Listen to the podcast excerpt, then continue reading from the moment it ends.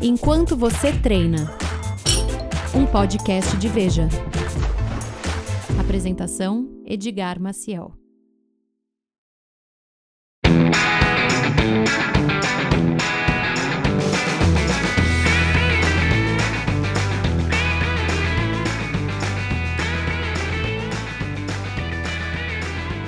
Olá, seja bem-vindo a mais um Enquanto Você Treina. Bora começar mais um treino juntos?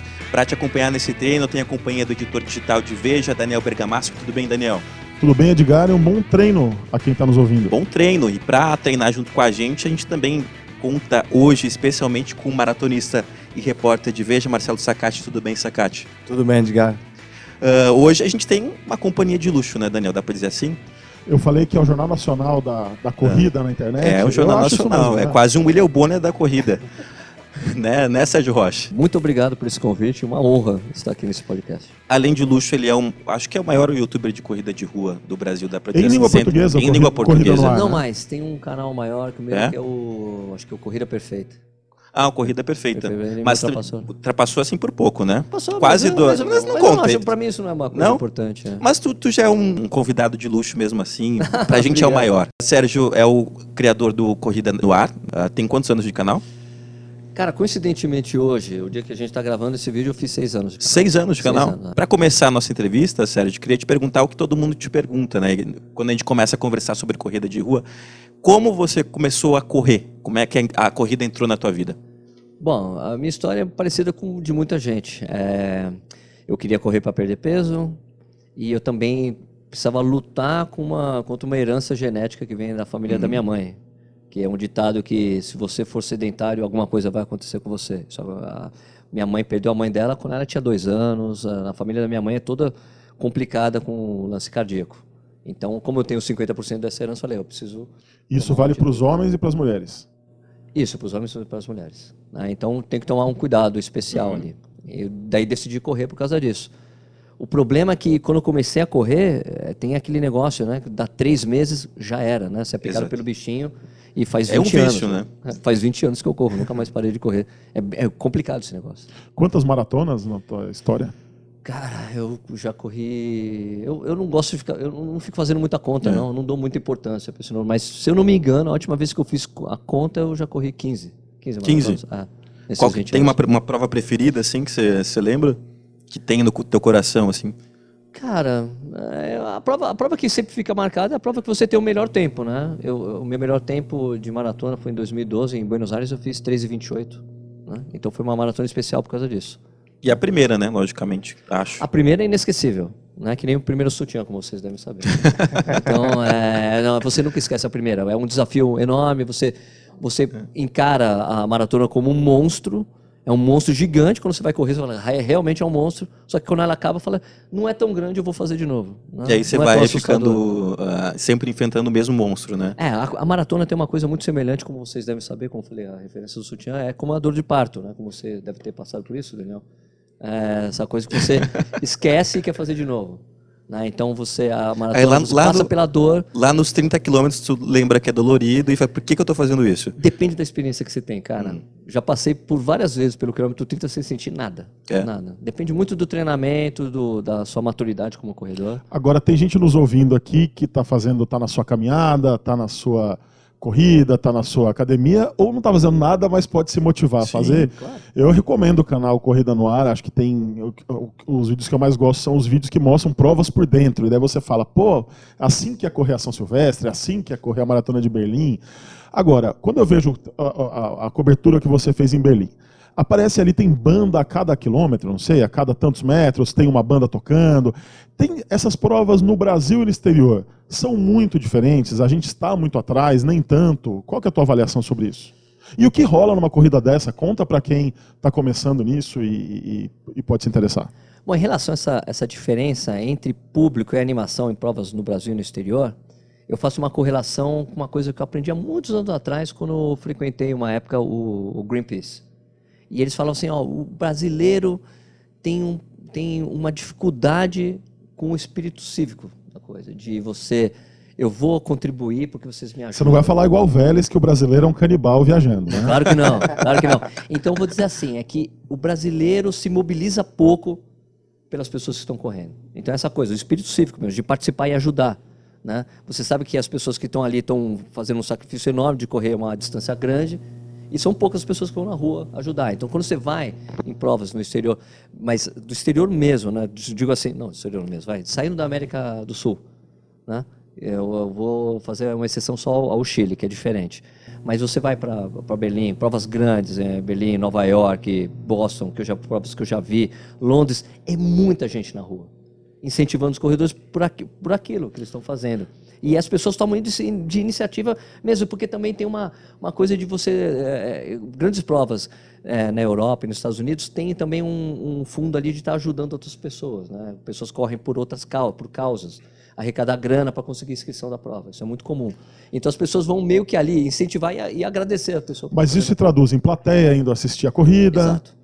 Aqui muitas vezes é buzinada. Explica para o Marcelo Sacati, porque ele já correu três maratonas e nenhuma no Brasil, entendeu? Tá. Todas internacionais. Como é que é uma maratona no Brasil? Conta para. A maratona no Brasil é uma prova. Você, é, você corre mais solitário, né, em relação a público na rua. Tem pouco. Sim. Né? Eu acho que a prova que tem mais gente na rua, talvez no Brasil, acho que seria a de Curitiba.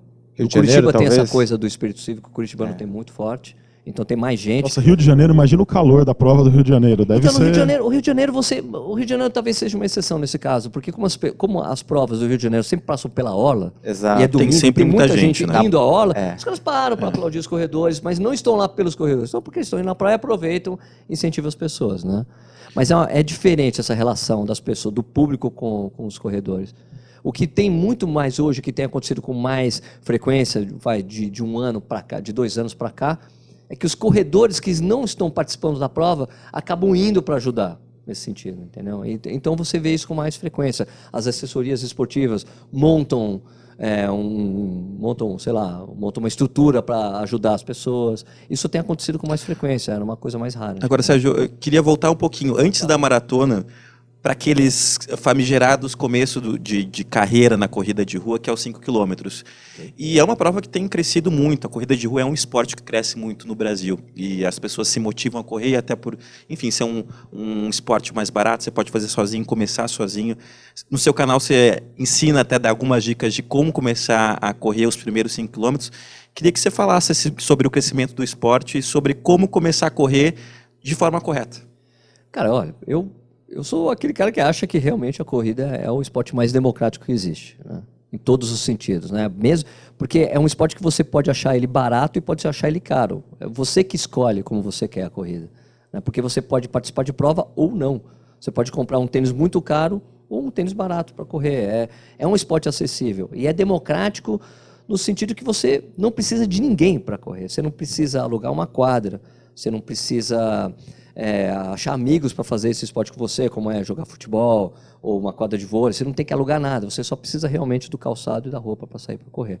É muito acessível. Para começar, mas daí você vê que a camiseta de algodão já não é ideal, você sim, pega uma sim, mais cara. Sim, não, então, mas você pode correr com uma camisa de futebol, né? No pode correr sem camisa? Pode, você pode correr com uma bermuda de surf, é muito acessível. Você quer começar, o negócio de começar a corrida, primeiro a pessoa precisa ver se ela vai gostar de correr, né? Porque se você for seguir as instruções, a cartilha, que você encontra em, em todas as em, em, grande maioria das revistas especializadas ou, ou, nas assessorias esportivas ou em sites de internet, você encontra, ó, oh, você quer começar a correr? Legal, você vai ter que fazer essa bateria aqui de exame. Você vai ter que fazer esse exame, isso, isso, isso, isso. Daí você vai ter que fazer um teste de pisada, você vai ter que comprar um tênis para o seu tipo de pisada, você vai ter que comprar uma roupa específica. É quase como uma receita de bolo, né? Eu não vou fazer tudo isso aí para começar a correr. Desestimula, né? Desestimula. Eu acho assim, se você quer começar a correr, você tem que experimentar. Dá uma Fa volta no quarteirão. Faça do seu jeito, né? exagerar, né? né? Você tem que começar, porque, veja bem, se você, se os teus amigos te chamam para jogar futebol, você vai falar, os caras falam, ó, vamos jogar futebol, beleza? Traz o exame médico. Né? É. Ninguém pede isso, né? Traz o exame médico, vai jogar vôlei, vou jogar vôlei na praia, vou jogar frescobol na praia. O cara vai chegar, o cara, escuta, me dá o um exame médico para ver se está tudo bem fisicamente. Cara, eu acho assim, tem que ter o bom senso, claro, né? Se você tem um histórico familiar complicado, né? você tem, é diabético, daí você precisa pedir liberação médica. Mas está tudo bem com a sua saúde, por que você vai ter que passar por todo esse processo enorme? É, mas aí, só coisas? jornalisticamente, aqui, claro, fazendo uma, uma ressalva, claro. é, os primeiros passos, uma volta no quarteirão, como você disse, você experimenta tal. Começou a gostar da coisa, aí você vai ao médico e tenta fazer melhor, né? Bom, é a minha opinião. Eu sei, mas eu acho que assim, que Eu, é... Para que arriscar? Você vai estar. Tá... Mas, ó, eu, eu mesmo, assim, quando comecei a correr, eu comecei a correr porque eu queria começar a correr mesmo. Eu estava na academia, eu fiz aquele exame de academia que não tipo, que não Eu também fiz nada, assim, eu também comecei é. desse jeito. Nunca sabe, fiz um exame, eu, eu sei, confesso, desculpa. Eu sei que quem, eu sei que deve ter, vai ter médico escutando a gente, mas a gente sabe que que para você detectar um, um, um, problema cardíaco enorme, são exames muito complexos. Né? Você tem que fazer um espirométrico com cintilografia para ver se realmente você Sim. tem alguma coisa no coração. Então, é aquele exame básico que vai ver se você está com a pressão normal, se o batimento normal, aquilo realmente não vai prevenir muita coisa. Olha, eu estou marcando o tempo aqui, já foram 10 minutos e meio. 10 minutos tá, e meio. Tá treinando. Uma corridinha ali dá para fazer um pace é. de 5, 2 quilômetros. Opa, é. Tira uma dúvida, Sérgio, é, que eu acho que é uma dúvida comum. Muita gente que está começando é, se, se, pergunta, eu, eu corro na esteira enquanto estou na academia, mas tenho medo, será que eu vou para a rua? E, geralmente, às vezes, não tem um parque perto. O que, que você recomenda para essa pessoa que está nesse dilema entre a esteira ou algum parque ou mesmo a rua? Olha, eu acho que eu, a esteira é uma ótima ferramenta para correr, pra, principalmente quando tá, as condições meteorológicas não são favoráveis. Mas a, eu acho que o problema da esteira é que ela faz meio que o trabalho para você, né? Ela faz parte do, do trabalho muscular para você, porque ela está meio que te puxando, né? Quando você vai para a rua, você vê que é uma experiência meio diferente, né? Eu, eu quando eu comecei a correr, eu comecei com aquele esquema de cara, corre um minuto, anda um minuto, corre um minuto, anda, aí vai aumentando o tempo de correr, e eu fui fazendo isso na esteira. Primeiro dia que eu corri na rua, meia hora, cara, eu cheguei, no dia seguinte eu não conseguia andar direito. É um estímulo muscular bem diferente. Eu acho que correr na rua é muito mais libertador. E, o parque, ou que seja lá, for correr é, em um lugar aberto, é muito mais libertador do que você ficar na esteira. Eu acho que é uma sensação muito semelhante que a gente tem de bicicleta ergométrica. Você tá de não bicicleta sai do lugar, rua, né? É, claro. é meio desesperador ali. Cara, não passa o tempo, né? Eu tenho amigos que quando vão correr na esteira, colocam uma toalha em cima do negócio do tempo e da quilometragem para não ver, porque senão você fica paranoico, não sai nunca, né? Agora, tem gente que está nos ouvindo que nunca nem pensou em correr, ou quando pensa, fala, poxa, qual, qual o sentido tal? Eu queria saber do Marcelo Sacati, meu colega. Você fez. As suas maratonas foram onde? Foram em Boston, né? Não, é, não, Boston é. Só corre no exterior. Isso. Não tem no Brasil. Sim, não tem no Brasil. Não tem no Brasil. Vou correr em Porto Alegre esse ano, mas ah, olha, corri em, em, Buenos Aires. São aquelas Berlim, pessoas chiques que vão prestigiar, Chicago. vão tropicalizar, né? Vão prestigiar e falam, vou dar uma festa com o tema Bahia. Mas me conta, você, por exemplo, o que, que te move? O que, que move um corredor? Olha, é, é a sensação de bem-estar, viu? É, eu acho que isso é o que mais vicia. É, todo, e é uma coisa assim, é, muitas, muitas pessoas, muitos amigos me perguntam, olha, como é, você corre já é super prazeroso? Não, você sai, é, exige uma disciplina, aí você começa a correr, demora para o corpo aquecer, mas depois que engata e, e, e, assim, e aí o corpo acostuma, e aí depois que você acaba o treino, não tem sensação melhor. Eu costumo brincar que é, eu treino muito cedo pela manhã, seis e pouco da manhã, eu sempre acordo pela manhã e falo, nossa, o que, é que eu estou fazendo? Porque eu não, né, não fico na cama no melhor horário para dormir. Mas quando eu acabo o treino, eu sempre penso, que bom que eu, vi, que eu vim, porque a sensação assim de, de bem-estar é indescritível.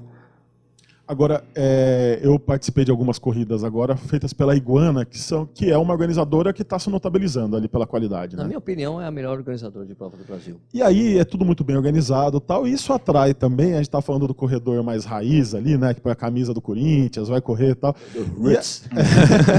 E, e aí você tem uma coisa que eu achei interessante, e acho que está valendo também, que é começa a corrida, primeiro quilômetro, o pessoal já para para tirar selfie da corrida, o que vale ali, às vezes não é, não é bem o exercício, e isso é muito comum? Cara, é uma coisa que tem rolado já há bastante tempo, né? É, eu acho que o problema é quando o cara tá com pau de selfie também, né? Com o celular e acaba atrapalhando. atrapalhando tá. e, e, tem, eu me lembro de tem casos, parece que, não sei, teve algum lugar na Ásia, eu não lembro direito, mas diz que a mulher, a mulher parou para tirar foto e atropelaram, né? o pessoal passou correndo por ela, entendeu?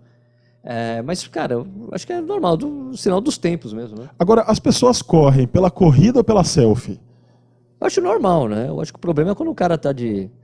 para no meio da prova e vai tirar selfie e acaba sendo atropelado. Parece que aconteceu um, um caso desse lá. Mas você já falou uma coisa também, a, a, a, a prova de que eu sou um, um seguidor, um seguidor é, costumeiro. Você já falou da pessoa que se prova, se coloca numa corrida muito mais extensa do que está preparada, pensando nos likes, pensando na. Vai correr a primeira maratona sem estar preparado para aquilo, pensando na repercussão. A fotinho da medalha é imbatível, é a foto com mais likes. Ah, cara, é, hoje em dia tem uma coisa. Tem, tem algo que, que. Uma expressão que a gente usava é, há muito tempo atrás, que era a coisa que a gente chamava de leão de treino. Né? Que era o cara. Quando, antes, antes do surgimento das mídias sociais, né? Leão de treino, que era o cara que dava tudo em todos os treinos né? Eu chegava quando eu ia treinar na, na, na USP, Ibirapuera, o pessoal pá, se matava os caras, nossa, o cara tá correndo pra caramba, não sei o que lá. Só que quando o cara chegava na prova, ele não conseguia correr bem. Entendeu? Não conseguia correr bem. Então ele ficava sempre fazendo, fazendo bastante pose para todo mundo olhar, com os amigos que vinham, os amigos de treino e tal. Chegava na prova, o cara não conseguia correr bem, né? E os amigos que corriam menos que ele chegavam ganhavam dele na prova, né?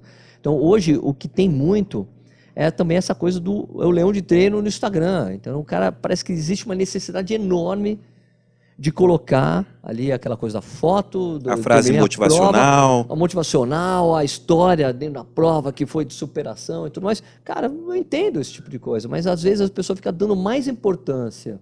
Não vou dizer, não vou dizer que isso não é a maioria, claro, né? Mas muita gente dá mais importância para ter aquele post da prova e o que ele vai ganhar de like, a troca a troca pelos likes, isso que você falou, que é o cara acabar queimando etapas para conseguir é, ter, ter, mais uma repercussão maior das coisas que ele faz em mídia social, né? Isso eu acho complicado, porque você acaba forçando uma barra ali, vou fazer isso, vou correr uma meia maratona, agora vou fazer uma maratona. Porque eu quero exatamente a quantidade de likes que o cara teve ali naquela foto da, da, da, da foto da maratona. Eu, só, só para fechar, Lógico. eu sei que você quer falar. É, eu já estou aqui. mas eu gosto já de falar fiz Já fiz a respiração aqui para introduzir a pergunta umas duas vezes. É, eu, eu me lembro, esse vídeo que você falou da São Silvestre, que, que tinha o, que, o, que o meu amigo japonês ficava, agora é a última subida, é a última subida. Não, não, tem mais uma. Né? Era uma brincadeira que a gente estava fazendo. Quando a gente terminou a prova, eu falei, cara, vamos fazer a foto dos meus likes?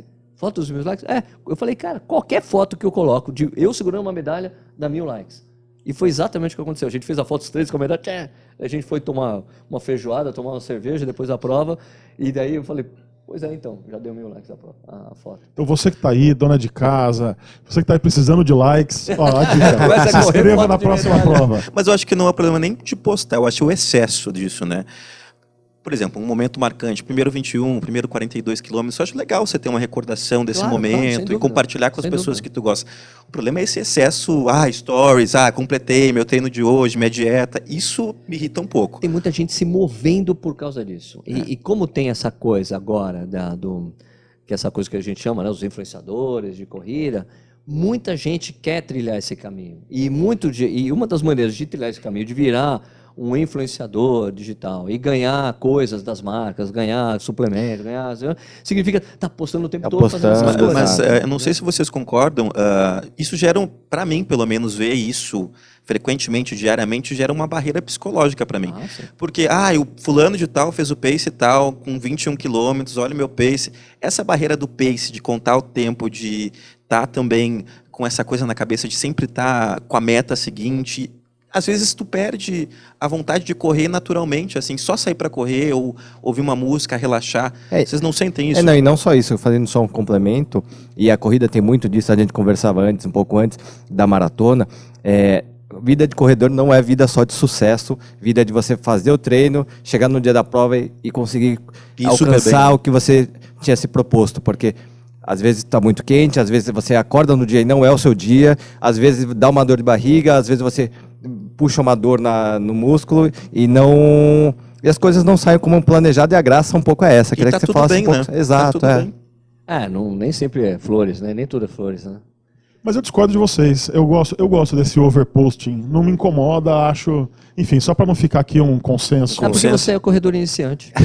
Olha, não, porque, não, porque isso serve Os de estímulo humilhados você. serão exaltados. Não, não estou sendo humilhando, me, porque me isso... espera na ultramaratona. não, porque eu acho que isso exatamente serve de incentivo para você. Sério? Claro, é verdade, é verdade. Mas aqui, daqui a um tempo você não vai aguentar mais. Uhum. Não, não é que você não vai aguentar, você vai... Puta, é mais do mesmo, eu já vi bastante isso. Exato. Porque no início, quando a gente procura muita informação de corrida, que foi o meu caso, eu ficava procurando exatamente esse tipo de coisa. Né? Só que depois eu você cara, não preciso mais. Sérgio Rocha, você tem razão. Agora, uma, uma coisa que eu acho também é o seguinte: as redes sociais a gente tem, bom, eu sou editor do site da Veja, então a gente vê notícia o tempo todo, e as notícias no Brasil nem sempre são as mais leves, né? Nem, nem sempre a imagem do Papa mandou uma mensagem de luz e paz, tal. Muitas vezes são, são notícias pesadas. Você abrir um pouco ali para falar de uma coisa mais leve, você ter ali, ah, então eu vou ver um pouco do Instagram, é nas redes sociais onde você acha uma brecha que é, as pessoas não estão se matando, não estão discordando, se, se espancando por política, as pessoas estão lá correndo num dia de sol tal. Eu acho que tem essa graça. Não, eu acho legal. Eu, quando eu vejo uma história de superação, de alguém que está começando na corrida, eu acho muito bacana. Mas quando eu vejo aquela pessoa que, sei lá, se você coloca a hashtag corrida de rua, às vezes aparecem as mesmas pessoas com as mesmas poses, com a mesma frequência, para contar vantagem, sabe? Ou, enfim, para mim é um overposting que me incomoda. Assim, chega num limite que. É, isso é bem típico do Instagram, mesmo. né? É, sei lá, para mim é só jogar esse, essa divergência na roda aí. Mas olha, eu tenho vários amigos no Instagram, tenho várias amigas também, tenho, tem conteúdos muito legais que eu vejo lá. Tem. Né? Mas eu acho assim que o Instagram é mais uma coisa muito imediata, entendeu? Ela é mais pontual para aquele momento, né? Não tem um efeito assim do YouTube você consegue fazer um, um, conteúdo bem diferenciado e que, que segura a pessoa por mais tempo, né? Porque quando o, o, o, eu tive uma, tive uma experiência dessa recentemente, que eu fui para Aracaju para correr uma prova super histórica que tem lá. Né? Foi a convite da prefeitura, inclusive. E fui eu, é, mais uma amiga e um amigo que são de Instagram. Aí eu achava muito interessante ver o jeito que as pessoas falavam com eles e o jeito que falavam comigo. Porque assim, com eles era assim, eles, as pessoas queriam encontrar aquela pessoa que eles admiravam. Pelo dia a dia, pelos uhum. stories, pelos posts.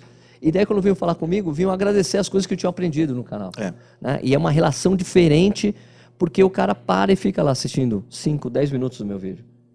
Né? E, é, e o cara não fica 5, 10 minutos vendo história de uma pessoa só, ele fica passando. passando é um consumo muito mais imediato, instantâneo e acabou. Né? Então, Porque você o... ajudou ele a melhorar na corrida, né? Isso, o cara é, é uma, uma é... informação ali, ou, tem, ou já... Ou o tênis ideal, ou um tênis que ele queria testar. Outro dia aconteceu uma coisa muito interessante na Jundiaí, onde eu moro, né? Eu estava tava fazendo, eu tava fazendo um treino bem devagarzinho, bem tranquilinho. Eu queria correr com a frequência cardíaca bem baixa aquele dia. Então eu estava bem devagar mesmo. Eu tinha acabado de passar pela frente, né, onde fica o CT de lá.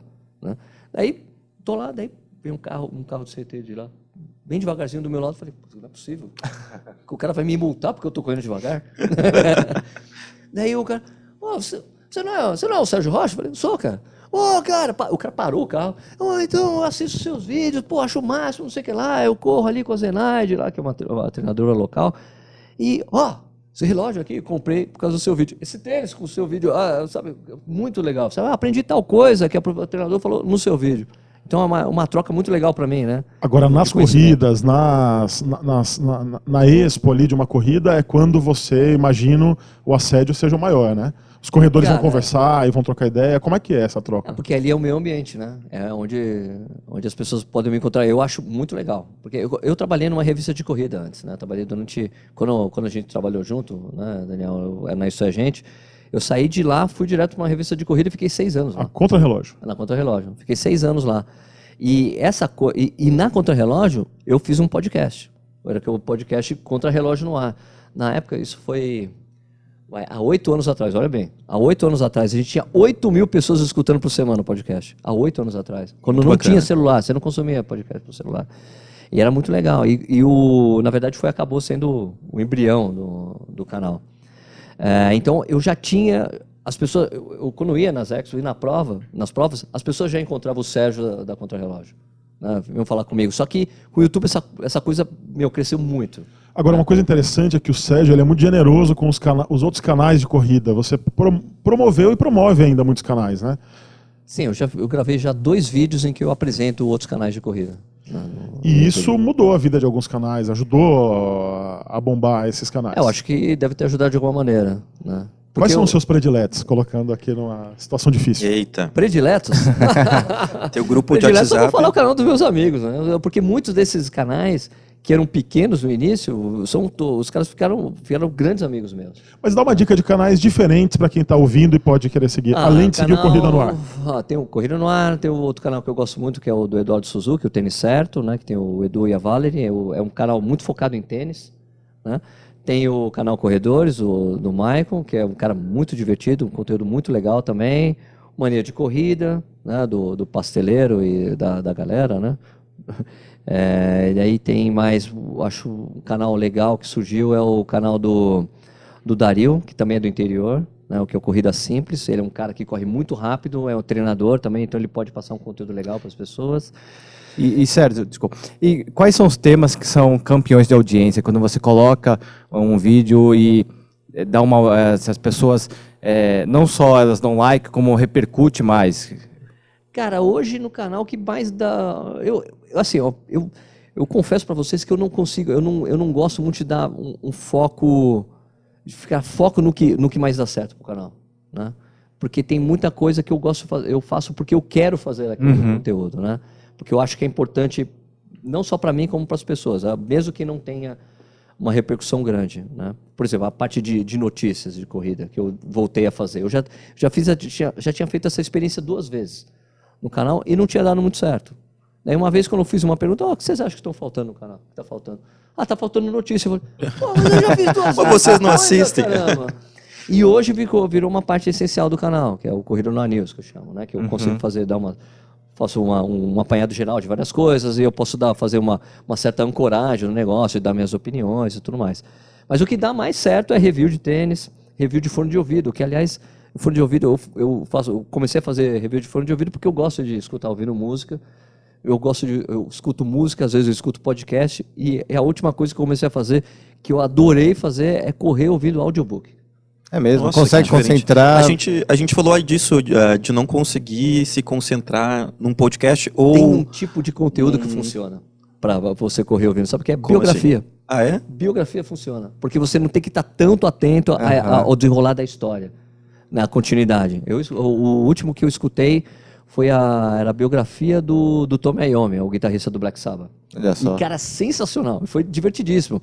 Eu ficava, morria de vontade, oh, preciso correr para escutar o resto da Agora eu tenho uma dica para você e para os seguidores, que é o podcast de Veja Funcionário da Semana. Funcionário da Semana. Conheça quem trabalha para você. É o perfil, É uma bio- quase uma biografia. quase uma biografia, Olha, mas biografia. é o perfil de políticos brasileiros, governadores, senadores, enfim, são funcionários do povo e, E a história perfis- da vida, do- como é que é a, a trajetória da pessoa e o que ela está fazendo em seu, em seu posto. E Olha, por que, legal. que ela é o funcionário da semana? Explica nesse contexto, né? Então tá legal, no Spotify, no Deezer, no iTunes, enfim. Exato. Eu queria te perguntar uma curiosidade exatamente sobre esses reviews de tênis e também fazendo um paralelo com a questão da lesão, que é uma coisa que acontece na Ah. corrida.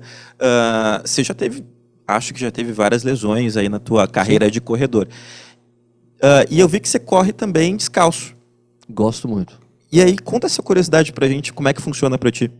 Assim, cara, é, lesão na corrida é uma coisa que a gente fala que é como se fosse um acidente de avião, né? Nunca acontece só por uma, um motivo, né? não tem um motivo X, é multifatorial, né?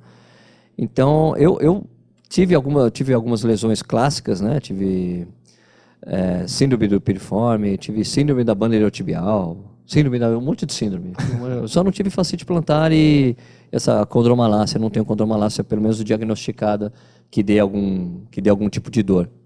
É, a- Nesse momento, o ouvinte hipocondríaco que nem corre vai achar que está com todas essas síndromes que você descreveu de nomes interessantes. tem muito tipo de lesão na corrida, mas assim, é, tênis na corrida não previne lesão.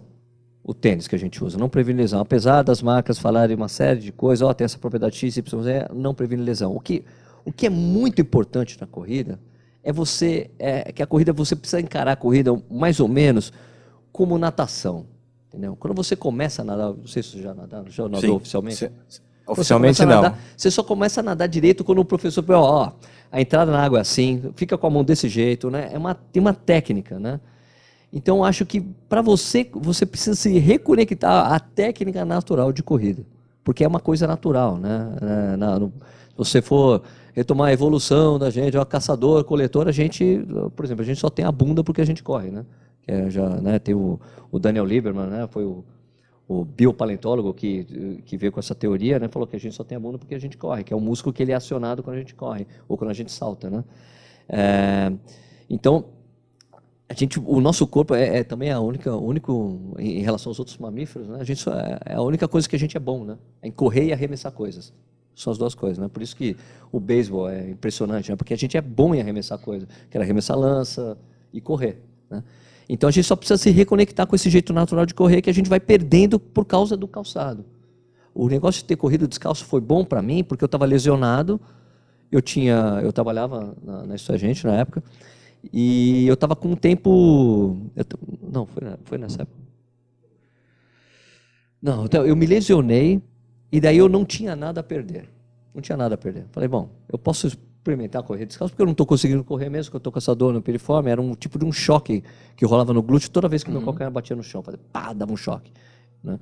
É, falei, não tenho nada a perder, então vou comprar esses Vibram Five Fingers, aquele tênis dos dedinhos lá, e vou tentar ver o que, que, que tem nisso aí. Eu coloquei aquilo falei, e, eu corri sem dor. Eu falei, tem alguma coisa nesse negócio. Daí, é, daí eu tirei o tênis mesmo. Daí comecei a correr descalço para ver qual é que era mesmo. E daí mudou minha técnica de corrida. Parei, parei de usar o, o calcanhar, aumentei a cadência. Então, tem uma série de coisas que você pode melhorar para você ficar, para fazer com que você gere menos impacto na corrida. Porque fala, corrida é um esporte de impacto, você tem que se proteger, não sei o que lá, tal. Então, a coisa do calçado tira um pouco dessa, dessa sua, da sua sensibilidade, do jeito, do jeito mais natural de correr. Agora, Continua. tem o autodidata, mas uma assessoria de corrida, uma, um, um treinador ali faz muita diferença para melhorar a técnica, né? Sim, mas isso é uma coisa que você só vê, que eu só comecei a ver de uns três anos para cá. Era uma coisa que não, não tinha, não, não, não era comum. Não era muito comum você ver mas eu, essa, essa, essa intervenção. Pessoalmente, eu só fui procurar um treinador específico quando eu vi que eu estava estagnado. Mas até, até esse ponto eu preferia treinar sozinho. Uh, não sei se com, com vocês aconteceu mesmo, mas às vezes não é um pouco, ah, eu todo mundo está procurando, eu quero procurar também, eu vou fazer também. Entra numa modinha aí da corrida de rua? É que tem o treinamento, tem, tem as assessorias, mas também tem, hoje em dia as pessoas começam correndo usando aplicativo. É, tem, tem, muito mais informação do que 10 anos atrás, Isso, por exato. exemplo. Porque é, é muito importante na corrida, mesmo quando você decide fazer um treinamento de corrida, é que você tem um treinamento sistematizado, né, com uma programação, né? E isso tem vários aplicativos que, que proporcionam que esse tipo de coisa. Tem planilhas em revistas, é, tem livros de Mas tem gente que lê tudo isso e sai correndo errado do mesmo jeito, com o braço girando o tronco de uma maneira esquisita. É, são, são duas coisas, né? tem, tem, a postura, a mecânica de corrida, né? Que aí e tem gente que corre é, de uma maneira que é, especialistas diriam que é totalmente improdutivo, mas o cara faz um tempo excepcional porque isso. ele se acostumou a fazer. E tem é, o método de, de treinamento, e isso faz toda a diferença. No meu caso, por exemplo, foi isso. Durante muito tempo da minha vida eu corri da minha cabeça, eu olhava a planilha, mas não seguia numa revista, etc. Aí quando eu comecei a treinar, me, me, colocaram um método, ó, aqui é treino de força, de intensidade, aqui é só volume para dar resistência, etc. Isso também é importante no momento em que o corredor decide que ele quer dar um, um passo à frente tentar evoluir de alguma forma. Mas voltando ao que o Sérgio disse mais anteriormente, eu acho que quando o cara está começando, às vezes não precisa ficar tão encanado, você sabe, vai, aprenda a curtir essa, a, a corrida em si, e aí só num segundo momento você precisa ficar tão tão preocupado com, com regras, com, com métodos. A conversa rolou tão naturalmente que a gente passou, parou de contar, né? Já estamos em 32 minutos de treino. E eu queria até para a gente chegar, começar a concluir a nossa conversa aqui no podcast, uh, falar sobre essas dicas, focar para quem está começando. Uh, deixar essas noias de lado, né? Do, aproveitar as fases uh, da corrida mais naturalmente, né, Sérgio? Aproveitando, aqui é assim, ó, tem essa coisa, ó. Né, não precisa fazer tanta coisa para começar a correr, mas o, o, cuidado que você vai ter que tomar é exatamente o, o que acontece com muita gente, é que o cara começa a correr, fica, meu, adorei, quero começar a correr e começa a exagerar. E aí o cara, e aí, aí isso quando acontece algumas lesões. Eu conheço um cara que aconteceu isso, você conhece, o César, o César de Tiberê né, que era editor de fotografia. Ele falou, não, tô correndo 10 km todo dia. Eu falei, todo dia? Todo dia. Né, porque ele era muito assim, tô fazendo todo dia, todo dia. Eu como uma barra de bis todo dia. Eu me lembro que ele falava sempre assim. Tô correndo 10 km todo dia. Eu falei, cara, pega leve, você não começou a correr? É, não, mas tô correndo todo dia 10 km. Eu falei, não, pega, meu, descansa um ou dois dias, né, dá uma escutada no seu corpo. Não, eu vou correr todo dia. Daí que aconteceu? Não, Lesionou. Meu joelho não está dando mais. Né? Então, é, assim, tem que ter tem essa coisa, essa coisa que talvez seja mais importante de tudo é isso, você escutar o corpo, né? A dor, a dor muscular é natural, né? Porque faz parte, né, de um dos conceitos de treinamento esportivo que você tem um estresse e com o estresse você o seu corpo gera uma inflamação e depois deixa, te deixa mais forte, né, quando você está recuperado. O problema é você conseguir identificar as dores certas. Né? Dor muscular, ok. Dor na articulação, dores esquisitas, opa, tem alguma coisa errada. Uhum. Então, tira o pé, né? Tem que tomar esses cuidados. Talvez seja um ouro. É. E joelho, problemas no joelho nem sempre são muito resolvíveis, né? Muitas vezes você vai ter que lidar com aquele problema pelo resto da vida. Então, por isso que eu digo, vale a pena ao é, passar por alguma fase, por avançar um pouco na, na, na corrida, é, consultar especialista, ouvir o corpo, perceber aquela dorzinha, opa, peraí, já é um sinal de alerta. Né? Sim, não, o legal às vezes de você ter um treinador, né, ou ter uma ter, pode ser à distância ou pode ser presencial, é que você tem essa troca, você tem uma coisa, tá, tu se tira alguma, alguma, alguma coisa esquisita, é legal ter amigos que correm, que te ajudem nesse momento também, né? Porque é um, um conselho, pode te ajudar, né? O, o, treinador ajuda muito isso. Olha, não deu certo esse treino, como você falou. Do, às vezes a gente tem uma meta e não dá certo. É, meu, não corri bem. Você, cara, acontece, é normal. Isso acontece com todo mundo. Não vai ser bem sucedido sempre. Né? Olha, tem tanta coisa que a gente não falou que eu acho que vale a pena a gente até marcar um novo treino de corrida com o Sérgio para a gente conversar mais aqui no Enquanto Você Treina. É um perigo falar comigo, porque é isso. Né? Começa a falar. mais. e a gente não para de perguntar também, né? A gente quer te ouvir. Mas vamos marcar mais um, né, Daniel? Pra gente conversar claro, mais sobre quem corrida. Quem quer ouvir o Sérgio agora, vai lá no Corrida no Ar. Vocês e... estão lá no YouTube, tem um podcast também que eu faço com o Eduardo Suzuki, do, do Tony Certo, chama Corredores Sem Filtro. Olha, bom nome, né? Bom, a gente agradece muito a tua presença, Sérgio. Obrigado, Sacate. Obrigado, obrigado, Daniel, de novo. A gente volta em mais um treino.